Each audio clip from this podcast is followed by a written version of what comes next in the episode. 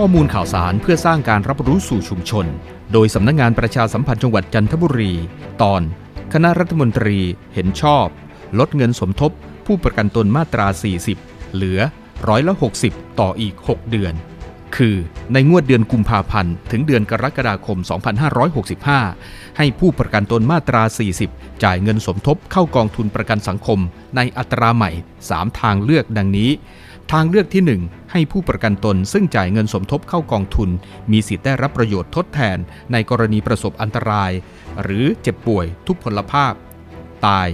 จากเดิมจ่ายในอัตรา 70 บาทต่อเดือน จ่ายอัตราใหม่เป็น 42 บาทต่อเดือน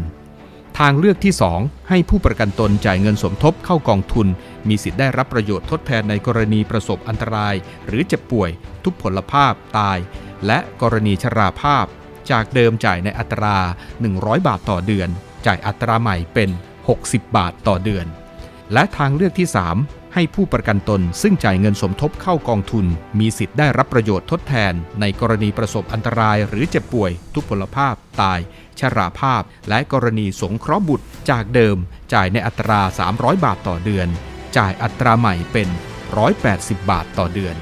ส่วนสิทธิประโยชน์ที่ผู้ประกันตนมาตรา 40 จะได้รับทั้ง 3 ทางเลือกยังคงเดิมสำหรับขั้นตอนของกฎกระทรวงดังกล่าว กระทรวงแรงงานโดยสำนักงงานประกันสังคม จะได้เร่งดำเนินการ เพื่อให้ประกาศใช้เป็นกฎหมายได้ทันภายในกำหนดต่อไป